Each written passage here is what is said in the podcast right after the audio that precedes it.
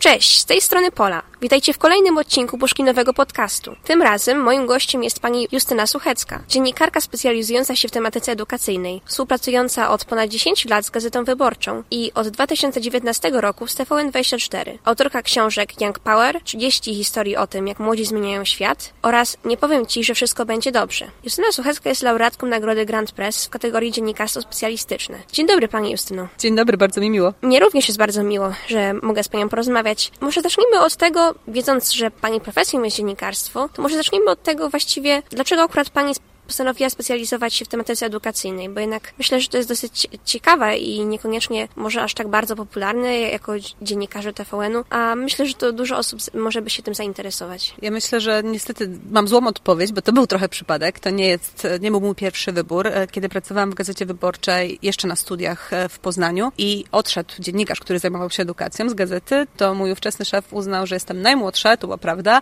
Jeszcze wczoraj według niego chodziłam do gimnazjum, więc muszę dobrze pamiętać, jak działała szkoła, co się tam robi, co myślą uczniowie, że będę miała dobry kontakt z uczniami. I ja wtedy nie byłam zachwycona. Chciałam się zajmować polityką albo kulturą, to wszyscy młodzi dziennikarze chcą się tym zajmować, ale bardzo szybko się okazało, że ta edukacja to jest pasjonujący temat, że przede wszystkim dotyczy bardzo dużej grupy ludzi, że każdy albo chodził do szkoły, albo zna kogoś, kto chodził do szkoły, że w takiej lokalnej gazecie wtedy w Poznaniu ten temat jakoś rozgrzewał czytelników i bardzo często pisałam dzięki temu, że piszę o szkołach ważne teksty. A potem, jak już w to wsiąkłam, to naprawdę było mi trudno sobie wyobrazić inną działkę i dzisiaj uważam, że to edukacja jest najważniejszą polityką społeczną, że to ona kształtuje wybory polityczne, decyduje o przyszłości naszego kraju, że jest szalenie ważna, a bardzo zaniedbywana, więc mam dużo roboty i nie, nie chciałabym robić nic innego. Pani Justyno, jakie Pani dostrzega problemy w polskim szkolnictwie? Teraz dużo się mówi o tym, że polskie szkolnictwo przeżywa e, wiele zmian, wprowadzono nowe przedmioty, między innymi HIT. Proszę mi powiedzieć, czy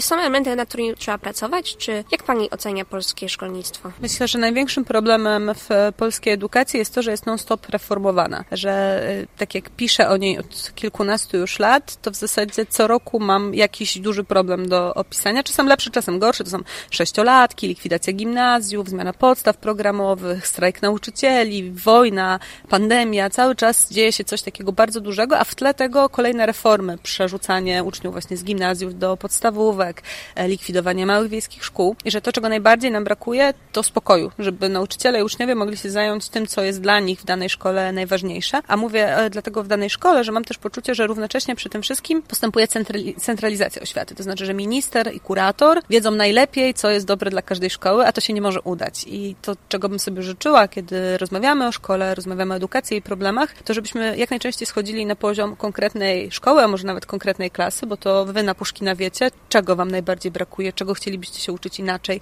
co jest dla Was ważne. I oczywiście, że na koniec jest matura i ten egzamin musi być taki sam dla wszystkich, bo to sprawiedliwe, ale droga do tego, jak się tego nauczyć, może być bardzo różna i chciałabym, żebyśmy więcej dzisiaj o tym myśleli, niż zastanawiali się, co nowego wymyśli e, kolejny reformator, kolejny polityk, bo to zwykle politycy są tacy łatwi w reformowaniu. Porusza Pani bardzo ciekawą kwestię, mianowicie to, co by Pani chciała, żeby zostało wprowadzone w szkolnictwie polskim. Pani zasugerowała to, żeby jednak to szkolnictwo nie niekoniecznie było tak bardzo scentralizowane. Czy mogłaby Pani w takim razie opisać, e, jak Pani sobie widzi taką szkołę Pani marzeń, szkołę, która rzeczywiście spełniałaby wszelkie takie nasze oczekiwania, pragnienia, sprawiała, że uczniowie by się w jakiś sposób rozwijali? Jak Pani sobie wyobraża taką szkołę? Myślę, że na poziomie szkół ponadpodstawowych i liceów to taka szkoła powinna dawać choćby uczniom większe pole do wyboru, to znaczy, żeby oni mieli więcej możliwości decydowania o tym, na przykład jakie przedmioty rozszerzają, żebyśmy się nie trzymali tylko tego stałego podziału, że biolchem FIS, Human i że to zawsze musi wyglądać tak samo i mniej więcej tak samo wygląda w różnych szkołach. To się czasem inaczej nazywa, ale efekt jest ten sam, bo uczniowie i uczennice mają bardzo szerokie bardzo różne zainteresowania. Jeżeli ktoś chce połączyć matematykę z językiem polskim i uważa, że mu się to przyda w życiu, to powinien mieć taką możliwość. I to jest taka rzecz, która jest na początku bardzo trudna do przejścia, ale coraz więcej szkół w Polsce to robi i wcale nie są to szkoły niepubliczne, wcale to nie są szkoły tylko w dużych miastach.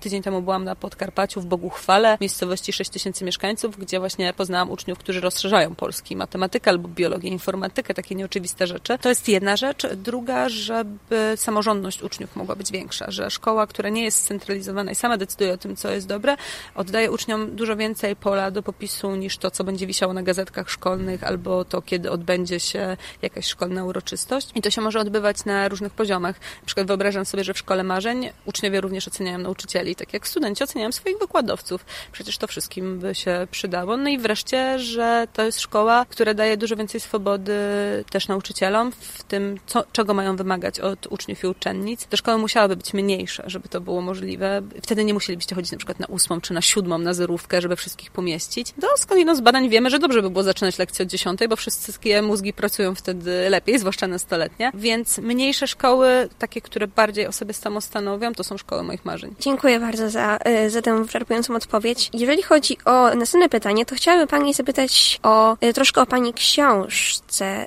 Mianowicie w 2020 roku miała miejsce premiera książki pod tytułem Young Power 30 historii o tym, jak młodzi zmieniają świat. Chciałabym się Pani zapytać, czym jest dla Pani ta książka i skąd miała taki Pani pomysł, żeby właśnie opisać te historie o młodych, inspirujących ludziach? Dla mnie ta książka to jest e, takie wejście z impetem do świata, z którego uciekłam. To znaczy pozwoliła mi wrócić do takiego czynnego kontaktu z młodymi ludźmi, z dzieciakami i z nastolatkami. Mm, dlatego, że na co dzień w swojej pracy złapałam się na tym, że na, na, najczęściej odwiedzam e, Ministerstwo Przelej Szucha, czy Ministerstwo Edukacji, albo Sejm przy ulicy Wiejskiej, że coraz rzadziej spotykam się z młodymi ludźmi, a przecież kiedy piszę o edukacji, to tak naprawdę piszę o nich i że o ile na przykład nauczyciele mają swoje reprezentacje, mają związek zawodowy, działacze mają partie polityczne, to młodzi ludzie nie mają swojej reprezentacji albo mają takie mocno fikcyjne często, czyli jakaś rada powołana przy ministrze, jakiś rzecznik praw dziecka, którego przecież sami sobie nie wybraliście. E, to znaczy, że jeżeli chcę o tym, o, o was pisać, to muszę was lepiej poznać, a równocześnie miałam cały czas taką myśl, że okropnie mnie wkurza, kiedy moi rówieśnicy czy moi redaktorzy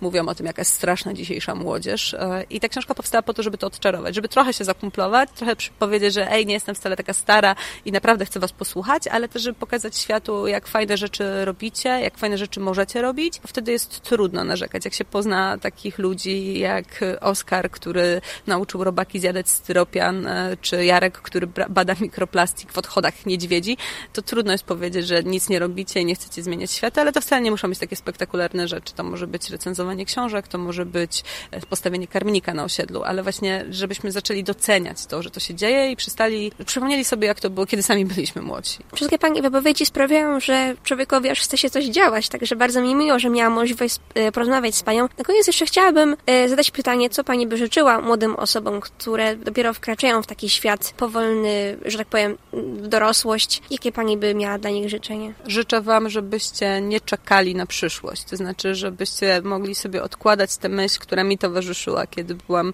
e, nastolatką, czyli żeby nie myśleć o tym, że czas na, na, nie wiem, na spotykanie się z przyjaciółmi to będzie po liceum, albo po sesji, albo po maturze, że kiedyś to zacznę zwiedzać świat, albo kiedyś zacznę chodzić na koncerty, bo to kiedyś może być już teraz i że wielu tych rzeczy nie należy odkładać, bo one nam dają siłę do tego, żeby też się mierzyć z sprawdzianem z historii, a y, takie życie na zapas czy na później, y, no nie, szkoda go. Lepiej żyć tu i teraz. No więc za to trzymam kciuki. Dziękuję bardzo za rozmowę. Dziękuję bardzo, było mi bardzo miło. Świetne pytania. Dziękuję bardzo, również mi było bardzo miło.